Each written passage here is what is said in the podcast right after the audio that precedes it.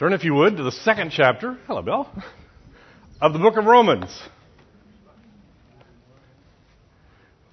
We continue to work through the book of Romans.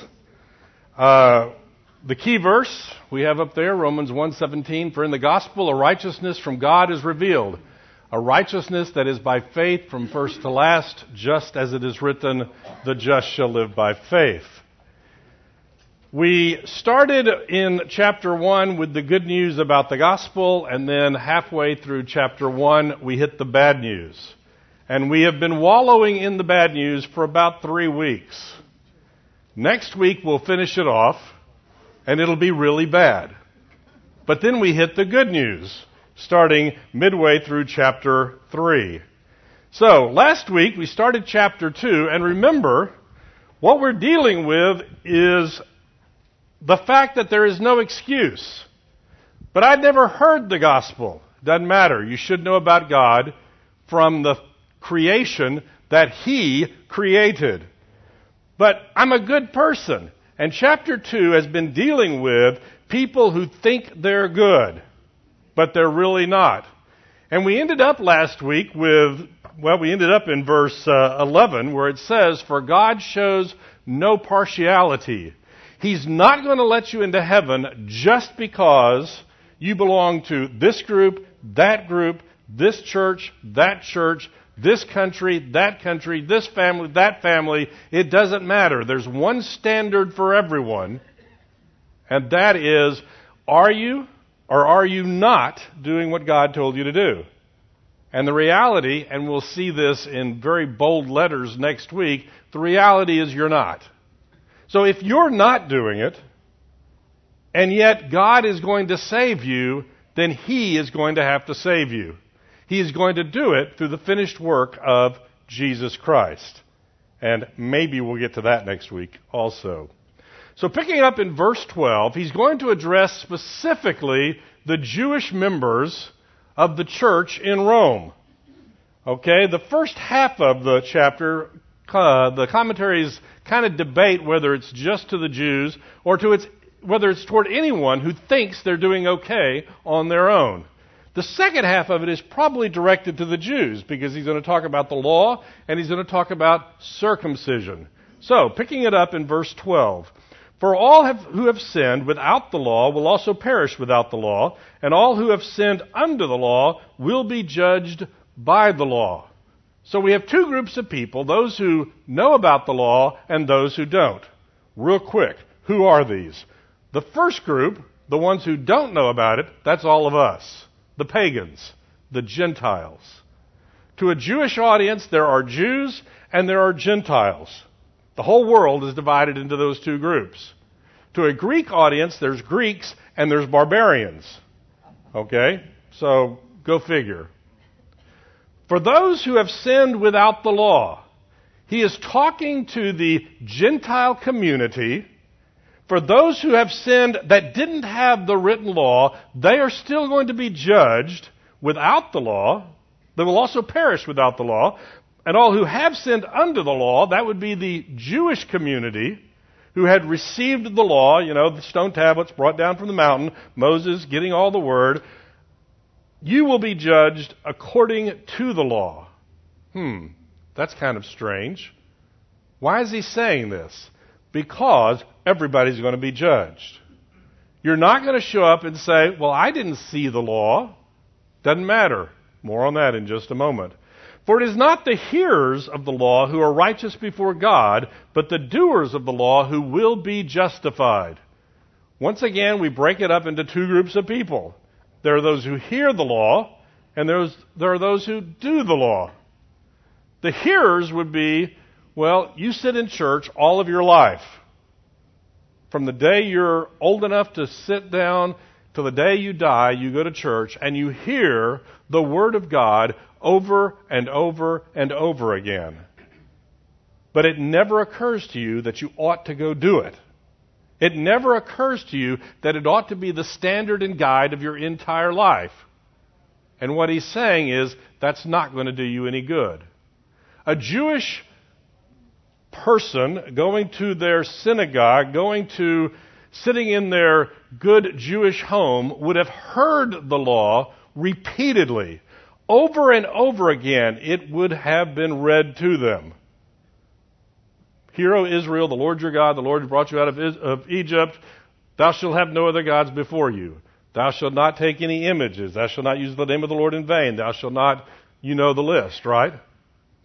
It's interesting, you know, you do a survey and in Christian communities, a good church going person can name six of them. Six of the ten. We actually did this when we worked through the book of uh, Exodus last year, and collectively we were able to come up with the ten. Okay? But a Jewish household, a Jewish person who was at, in, in any form pious would have heard the law repeatedly. Thou shalt, thou shalt not. Over and over again. And you get to the point where you believe because you have heard it repeatedly over and over again that you're okay. And he's saying no. There's two groups those who have heard it and those who do it.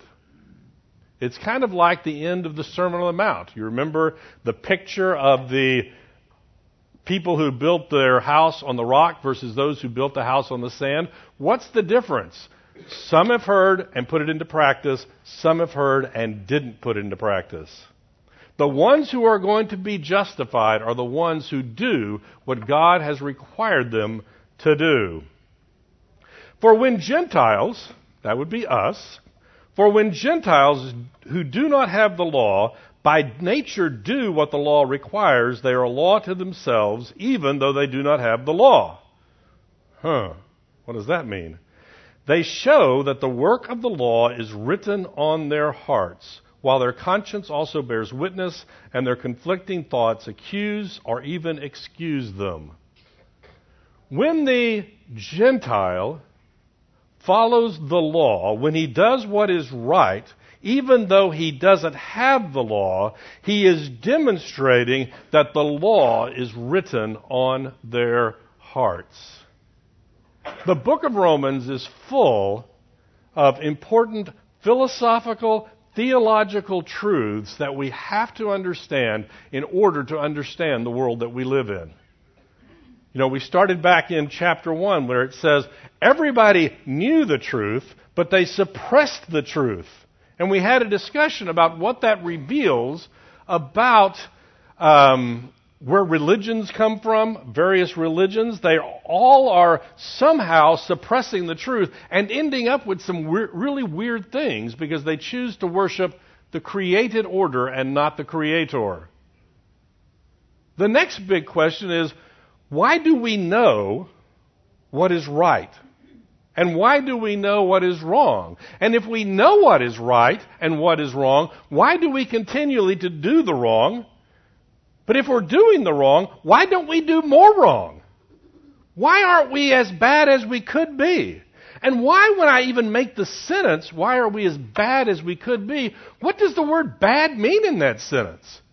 If there's no standard by which to judge our activities, there is no right and wrong. So how, where, why do people stand up in public and say what you're doing is wrong? Because the law of God is written on the human heart. Now, we know, back to chapter 1, that just as the knowledge of God should have been known, but people suppressed the truth, the reality of God's moral standard should be known because it has implanted, He has implanted it in our hearts, yet we suppress the truth. You don't, I mean, the examples of this are just massive.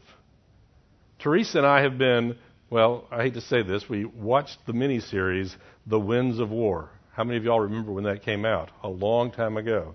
So we finished off that one and we started the sequel to it. War and Remembrance. And the episode that we watched on Friday night, Himmler showed up and wanted to watch the final solution in action.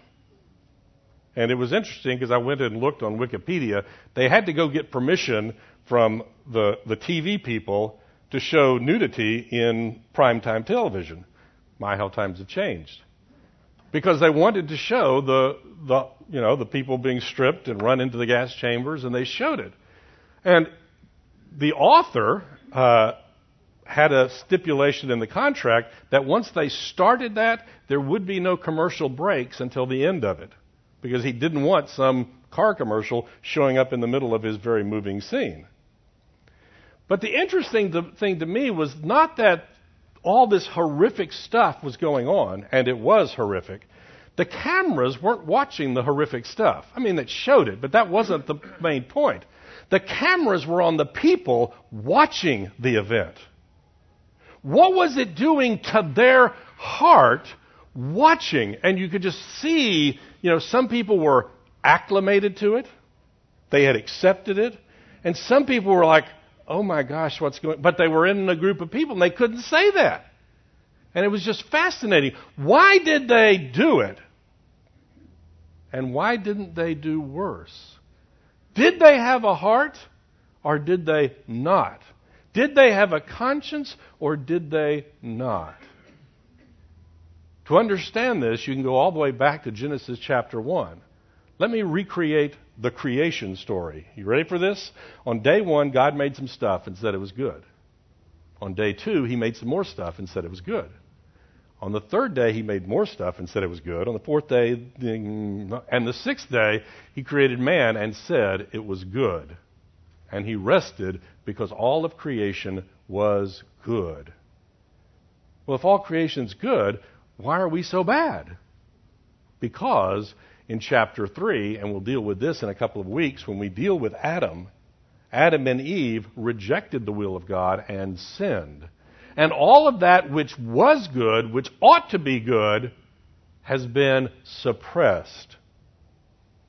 Why is the law of God written on our hearts so we are without excuse? If the law of God is written on our hearts, why do we do wicked things? Because we suppress the truth. Why are we not worse than we are? Because we have the law of God written on our hearts. If you are a um, evolutionary psychologist, I love this field. You've heard me talk about it before. There was an article in Scientific American years ago about the field, and it, it was like he was making fun of it almost the purpose of evolutionary psychology is to try to explain, in evolutionary terms, why we do good things. I mean, that's it. Why should I risk my life to save another? Evolutionally, evolutionarily, that just doesn't make any sense. Why would you do the things that are good if they don't bring you value? And they've come up with lots and lots of theories of why that's true. I mean, it's fascinating to me. The theories they can come up with. But the reality is, they're trying to explain through natural means something that God has implanted on our hearts. Why do we do what is good? Why does some pagan, and I use that just because I like the word. Why does someone who has never been inside a church, a mosque, a synagogue, or any other religion, why do they do good things? Why do they love their kids? Why do they love their spouses? Why do they work hard at work? Because the law of God is written on their hearts. Why do we as believers do stupid and rotten things? because we're sinners just like the pagans. We'll talk about that in just a moment. Let's back up and read this again. For when Gentiles who do not have the law, okay, they didn't have the stone tablets brought down the mountain by Moses, written by God. When the Gentiles who do not have the law by nature do what the law requires, they are a law unto themselves. Now, a law unto themselves has the idea they're making it up. But that's not what he's talking about. They're demonstrating that they have a physical copy of the law within them. They're showing that they have the law. There's another phrase in the Bible for people who make up their own stuff. You know, whenever in the Old Testament they want to show a society that's really bad, they say everyone did what was right in their own eyes. We're going to have a long discussion about that much, much later in the book. That's not what he's talking about here. What he is talking about is that they demonstrate that the law of God is written on their hearts. The fact that they didn't have the stone tablet doesn't excuse them. They show that the work of the law, the work of the law, that is, the business part of the law, not the physical stone tablets of the law, the work of the law is written on their hearts, while their conscience also bears witness, sometimes accusing and sometimes excusing. Huh. You do something wrong, and your conscience says, that was really bad, I shouldn't have done that. Okay? Or you do something right, and your conscience says, that was good. You're, you did what was right. If we have a conscience, why do we ignore it? And that's the discussion we've had repeatedly in this class.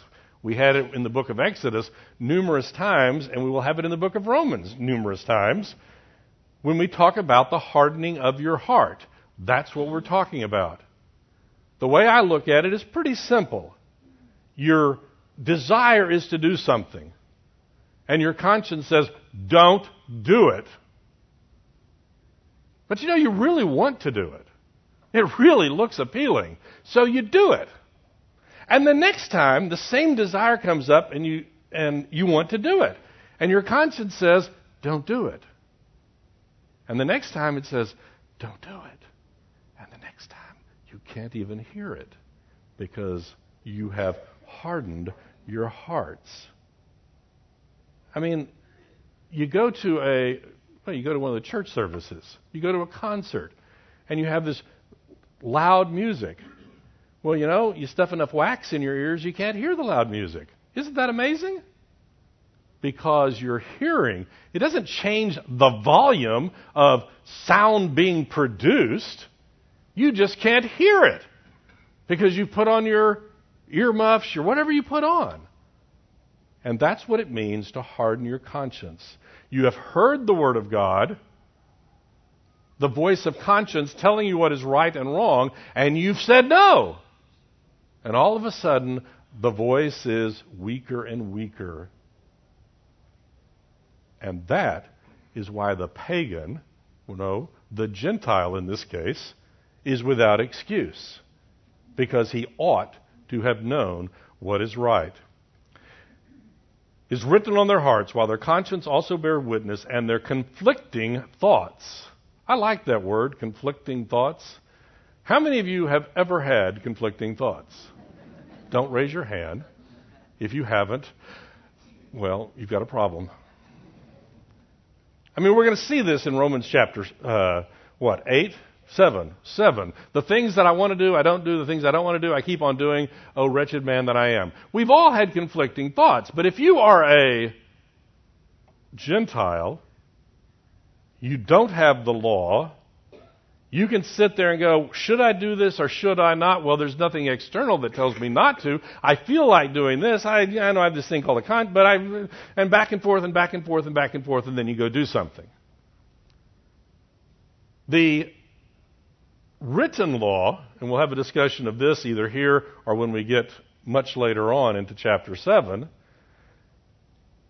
the written law simply makes it so there's no doubt this is what you ought to do. You may still choose to do something else. I mean, the nation of Israel chose repeatedly to do something else. The law itself, hmm, what did it just say?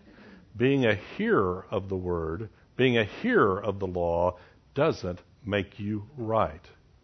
Having it written on your heart doesn't make you right if you don't put it into practice. It is the doers of the law who will be justified before God. Conflicting thoughts accuse or even excuse them on that day when, according to my gospel, God judges the secrets of men by Christ Jesus. We talked about this last week when we talked about storing up the wrath. You think you've gotten away with it, but you haven't. Eventually, the penalty has to be paid. So, on that day, when God judges the secrets of men, tell me your deepest, darkest secret. No, don't tell it to me. You'd be embarrassed. I'd be embarrassed. We'd have to leave the class and never come back. What is the old saying? If a mirror revealed the secrets of a man's heart, we'd outlaw mirrors. Something like that.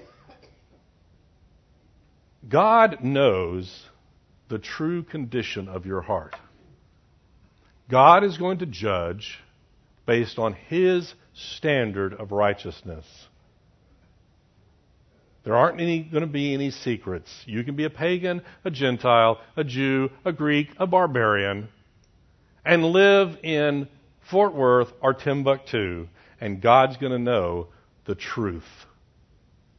You go into a courtroom today, and they're trying to determine what the truth is. Hmm. Sometimes they do it well, sometimes they don't do it well, sometimes you're never sure, sometimes you're just kind of making it up as you go along. God's not going to have that problem. God, who is all knowing, God, who is all righteous, God, who does not show partiality, God is the just God. And He is going to judge the secrets of our hearts. Oh my. The secrets of men by Christ Jesus. Huh. Christ will be the standard by which you and I will be judged. Hmm. We'd better quit and go home. I told you last week, and I, and I cheated. I did. I gave in and did what I said I wasn't going to do the last half of chapter 1 and all of chapter 2 and half of chapter 3 are all the bad news. And I would just so love to tell you the bad news and quit and go home. I just would love to do that. But you know, I worry. I worry that sometimes we forget the good news.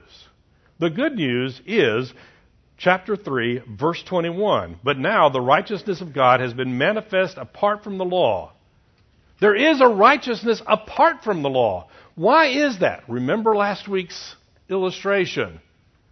We sin, and there is a bucket of God's wrath. But He doesn't drop the bucket of God's wrath on us, He sets it aside. He is storing it up. He might use an eyedropper and drop a little bit of it on us just so we know that we ought to repent. But throughout our lives, these buckets keep accumulating. Something has to be done with the buckets. And what we're going to learn, and what we will continue to learn through the book of Romans, is all those buckets were dumped on Jesus Christ on Calvary. That's the good news. But I didn't tell that to you because I want you to know, I want you to really appreciate the state of humanity apart from God, which is we are without excuse and there's going to be a judgment. Now, I skipped over a few words. According to my gospel, huh. First off, when he says my, doesn't mean that he's saving, it means that he's preaching it. Why is this part of the gospel? I mean, gospel is good news. The gospel is God has a wonderful plan for your life. Come on, join the team. We're going in. Isn't that the gospel? Yes, sort of, kind of randomly thrown together. But the gospel begins with the need for you or the pagan or the Jewish person or the Gentile or the Greek or the barbarian to understand that they need a Savior. The gospel can't start with God has a wonderful plan for your life. Well, it can start there if the next sentence is, and you've really muffed it. And it's called sin. It's all part of the gospel. You can't take away the wrath of God and have any gospel left. You can do marriage counseling, you can do life counseling, you can teach people how to raise their kids, but there's no gospel if there's no sin. There's no thing that you have to overcome, to put behind you, to deal with. Yes, sir. Before you get saved, you've got to get lost. You have to at least. The person who wants to be saved, they have to realize that they are lost. Right. That's what, yeah, they have to know that they need a Savior. And somebody's phone's going off. We'll embarrass them. no, we won't. We'll all look away. On that day, when according to my gospel, God judges the secrets of men by Christ Jesus, we can sit here and we can argue in circles to try to explain away behavior that God's Word clearly says is wrong. We can pass court orders that say what we believe is right is wrong or wrong is right or whichever way you want to go. We can talk ourselves into it till we're blue in the face. And trust me, we've done that. We as individuals, we as a society, we as churches have done that. But God is going to judge according to His standard. He's not going to look at the U.S. Constitution. He's not going to look at the Bill of Rights. He's not going to look at this court document, you know, the, the UN uh, laws of human rights. He's not going to look at any of that. He's going to look at his righteous standard, and that's what his judgment is going to be based on. If it doesn't scare the bejeebers out of you, you haven't really understood it. Huh. But if you call yourself a Jew, and this is one of those rhetorical questions, you know, he's talking to the Jews in the group. I don't think he's talking to you and I who call ourselves, I've never called myself a Jew. Okay? But if you call yourself a Jew, if you call yourself a Baptist, I was raised a Baptist, and rely on the law and boast in God, and know His will and approve what is excellent because you are instructed from the law, and if you are sure that you yourself are a guide to the blind, a light to those in darkness, an instructor of the foolish, a teacher of children, having in the law the embodiment of tr- knowledge and truth. Wow, that's a great list. These are all good things, okay? These aren't things that are bad that they're doing. These are things they ought to have been doing. You call yourself a Jew and rely on the law. You were supposed to rely on the law. You were supposed to do what God told you to do.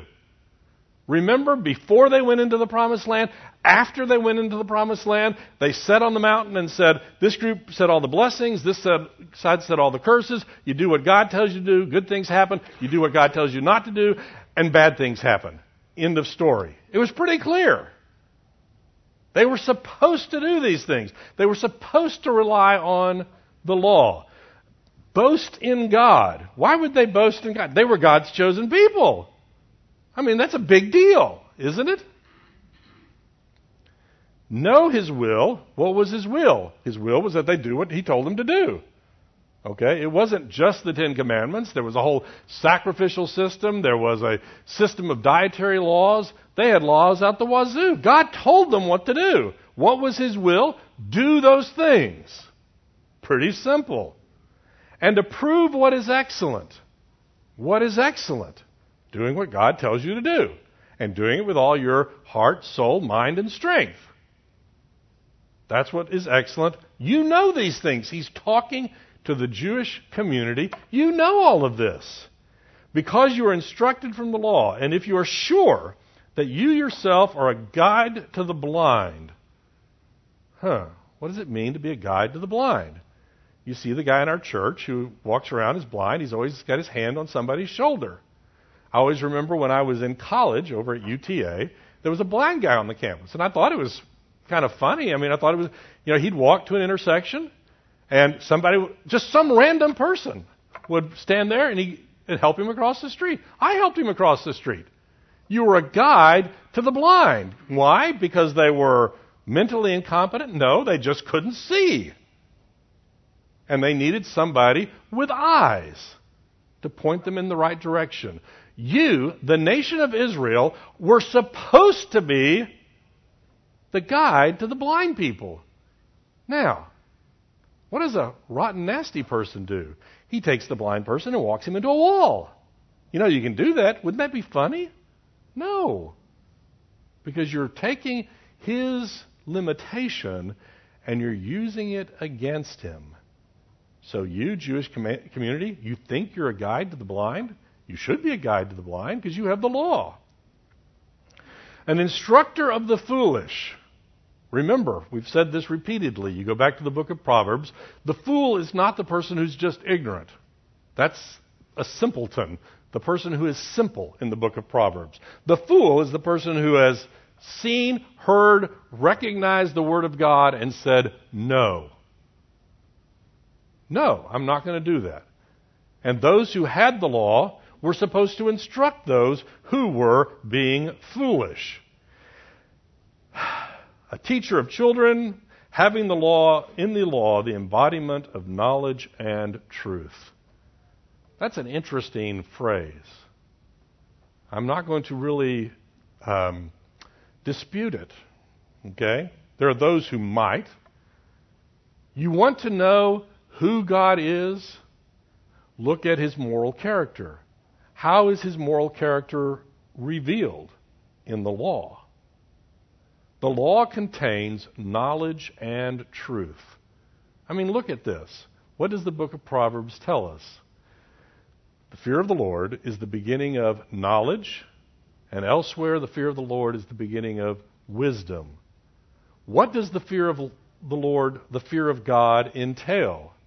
Knowing what God requires of you and doing it. That is what the fear of God is. It's not being a hearer of the word, it is a doer of the word. So, if the fear of the Lord begins with an understanding of God, and that's what is the beginning of wisdom and knowledge, then what does it say here? The law is the embodiment of knowledge and truth. In a couple of chapters, we'll have a longer discussion about the law because it'll tell us, I mean, isn't the law bad? If, if all it does is condemn us, if all it is is a club to beat us over the head with, isn't it bad? I mean, let's face it. If I gave you a, a, a measuring stick to go measure something and the stick was crooked, you'd go, that's a bad stick. Well, if the law can't help us, all it can do is condemn us, it must be a bad stick. No. It is the righteousness of God. It is the gospel that we have to know. If you are all of these things, you then who teach others, do you not teach yourself? You've got all these benefits, all these good things, and we'll have several more lessons that deal with that. Why don't you listen to what you teach? While you preach against stealing, do you steal? You who say that one must not commit adultery, do you commit adultery? You who abhor idols, do you rob temples? You who boast, uh, you who boast in the law, dishonor God by breaking the law. For as it is written, the name of God is blasphemed among the Gentiles because of you. Remember last week's lesson. Why is it that when you're preaching against a particular sin, you run off and commit that same sin yourself? Or rather, why, when you judge others of just sinning in general, you are just as bad a sinner as they are? If you, Jewish community, you religious community, you Baptists, you members of the Bible church, you fill in the blank with whatever denomination you want. Why is it that when you claim to have the Word of God, you go do all the things that you're not supposed to do? Don't you know that you are blaspheming the name of God when you do these things? I mean, I'll make the story as vague as I can possibly make it. But I knew this guy one time, and I wanted to call his church up. I really did. It wasn't our church, but it's a church that many of us were familiar with. Because I wanted them to tell him either A, change your behavior, or B, stop telling people you go to that church. It's an embarrassment. I mean, you've heard the old joke, right? The policeman pulls the car over and drags the driver out of the car and yelling at him, you get down on the ground, what are you doing? He says, Officer, what was wrong? And he said, Well, you were driving so erratically, and I saw that church bumper sticker. I assumed you had stolen the car. Something like that. How do we blaspheme God by not living up to what God has revealed to us? Now, does that mean that we have to be perfect to impress our neighbors. No. We're all adults. We know we're not perfect. Well, I do. I don't know about you. If you think you are, ask your spouse. It is Valentine's Day, right? But we should be different. You, the Jewish community, were given the law. You were supposed to be guides to the blind. You were supposed to instruct the foolish, and yet you keep doing the exact same things that you're preaching against. He gives three examples stealing, adultery, and, hmm, robbing temples of idols. Kind of odd examples. Does this mean that they were out physically killing people? Could be. Were they out physically committing adultery? Quite possibly. You know, we, we see this in the newspaper almost regularly. A preacher who preached against adultery and gets caught up in adultery. Okay? We've seen it enough that we know it happens. And then if you throw Jesus' instructions on top of that, you know, you think that you're okay because you haven't committed adultery, but I tell you that it's a condition of the heart, and if you have lusted in your heart, you have committed adultery. And then all of a sudden, hmm, all of a sudden, the rich young ruler begins to think, maybe I'm not as good as I think that I am. What is the purpose of this passage? To convince you that you're not as good as you think you are. He's writing it to a Jewish community telling them that you are not as good as you think you are. What was the last sentence of last week's lesson? God shows no partiality. In fact, in fact, you could almost make the argument from the Bible that to whom much is given, much is required. When we know the truth and we reject the truth, we are in deeper trouble than if we didn't know the truth to begin with. Wait, then isn't it better not to tell people the truth? It would be, except for this small problem. The truth is written on their hearts. They know the truth. They've rejected the truth. The Jewish community had the written law. They really knew the truth. They were without excuse. And they chose to do something else. For circumcision is indeed of value if you obey the law. Circumcision, we'll talk about this a couple of times in the book of Romans. Uh, no, I didn't bring any pictures. But you remember, Abraham was called to go to a land. I'll tell you when you get there. And at some point, God instituted circumcision as the mark of the covenant. Now, it's like we've said before, and every preacher that you hear talking about this passage, it seems like a really strange mark. Okay? It's not very public. You know, if I tattooed it on my forehead, that would be a mark. Everybody would see it. Circumcision, nobody sees. But it is a picture of the circumcision of the heart that we will talk about later. You don't see the heart either. Heart in the biblical sense of the center of your mind, will, and emotions. You don't see that either. But you know it. And since you know it, you act a certain way because you know it. Circumcision meant you were part of the covenant family.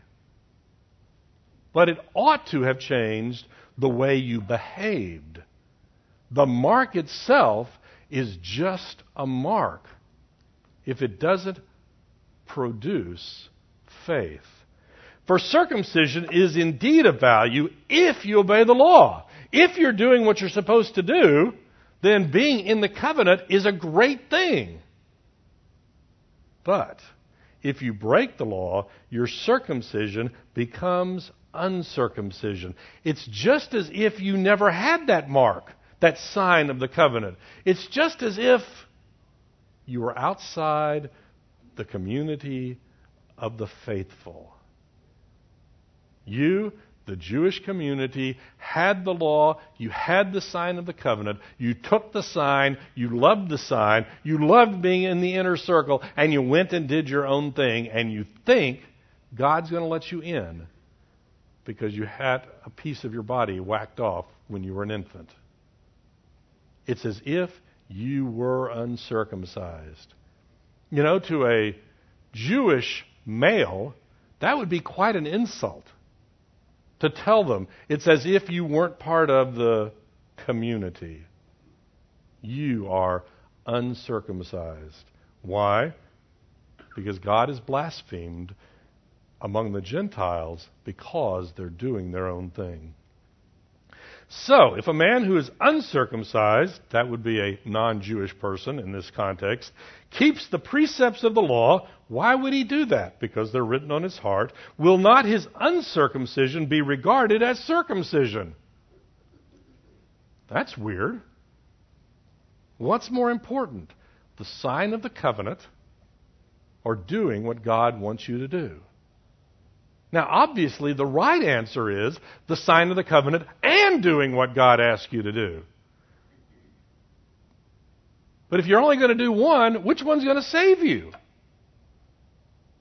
It is interesting if you read about the early church, like after the book of Acts ends, um, for the pagans, particularly the Greek pagans, the idea of circumcision was just repulsive to them.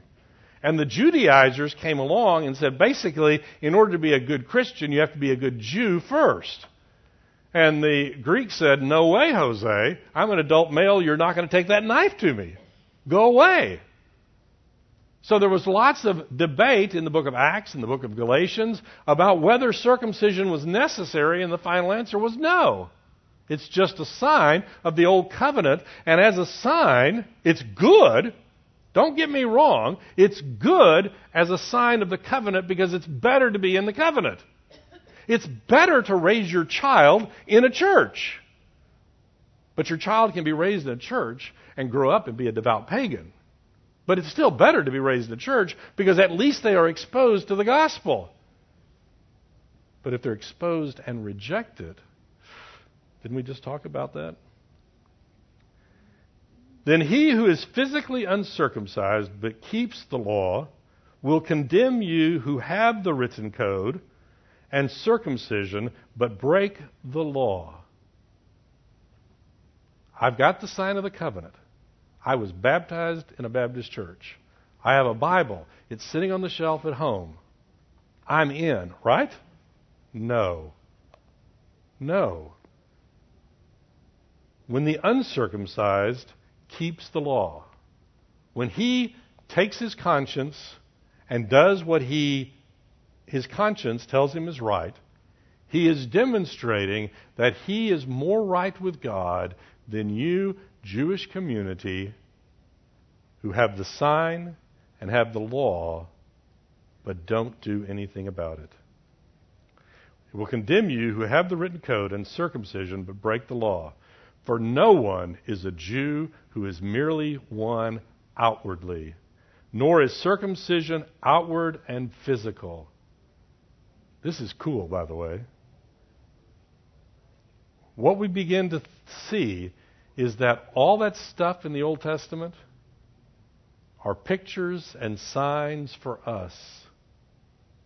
Now, was it a truthful, a real covenant that God made with Abraham? Yes. It wasn't just a picture. If they had followed the sacrificial system by faith, if they had been circumcised and followed God's will by faith, they would have been right with God because they were doing what God told them to do. But as we've seen in every covenant that is based on you and I doing something, we fall apart. We can't hold up our end of it. So, no one is a Jew who is merely one outwardly. No one is part of the covenant community just because you got a part of your body whacked off when you were an infant. That's not enough. Nor is circumcision outward and physical, but a Jew is one inwardly, and circumcision is a matter of the heart by the Spirit, not by the letter. His praise is not from man, but from God. Whew. You've got the Jewish community. You've got the very pious Jewish guy who walks down the street and everybody says, There's a nice, pious Jewish guy. Rah, rah. But it's all outward. We saw this throughout the ministry of Christ in his dealing with the Pharisees. The Pharisees kept the letter of the law every chance they got. And they totally ignored the spiritual side of it. Totally. 100% ignored it. And what Paul, the best Jew you could dream up, I mean, he was a Jew of the Jews. What he's telling them is that is not going to save you. You can be raised in a barn and you're not a cow. You can grow up in a mechanic shop and you're not a car. You can be raised in a religious community and follow all the outward signs, and it will not save you. Now, isn't it fun bashing the Jews? No. This isn't talking about Jewish people per se. It's talking about all of us who think that our religious activities, in and of themselves, are going to save us. They're not going to. Now, the religious activities are good. Being part of the covenant was good. Being an instructor of the foolish and the guide to the blind was good. Knowing the law was good. All those things were good.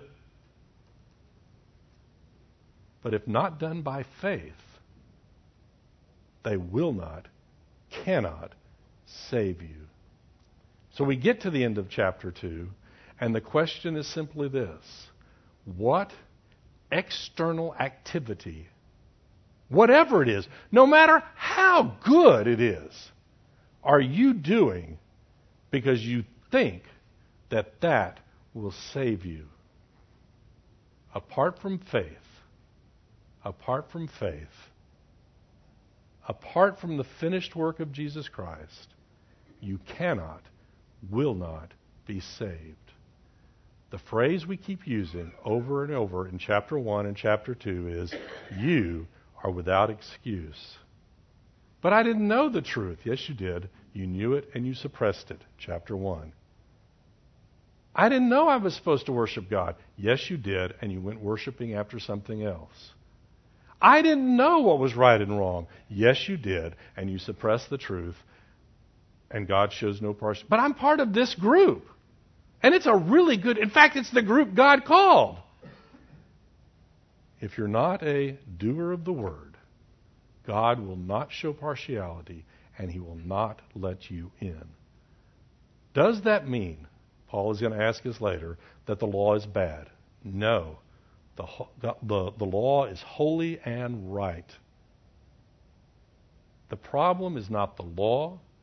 The problem is not God. The problem is you and me. And if you think that's bad, you don't want to come to next week's lesson because it's going to be really bad. But then, but then we get to verse 21. There is a righteousness of God that is by faith from first to last. Let's close in prayer. Dear Heavenly Father, thank you that you have provided the solution to the problem of our sin. I pray, Lord, that we would be doers of the word and not just hearers. For it's in Jesus' name we pray. Amen.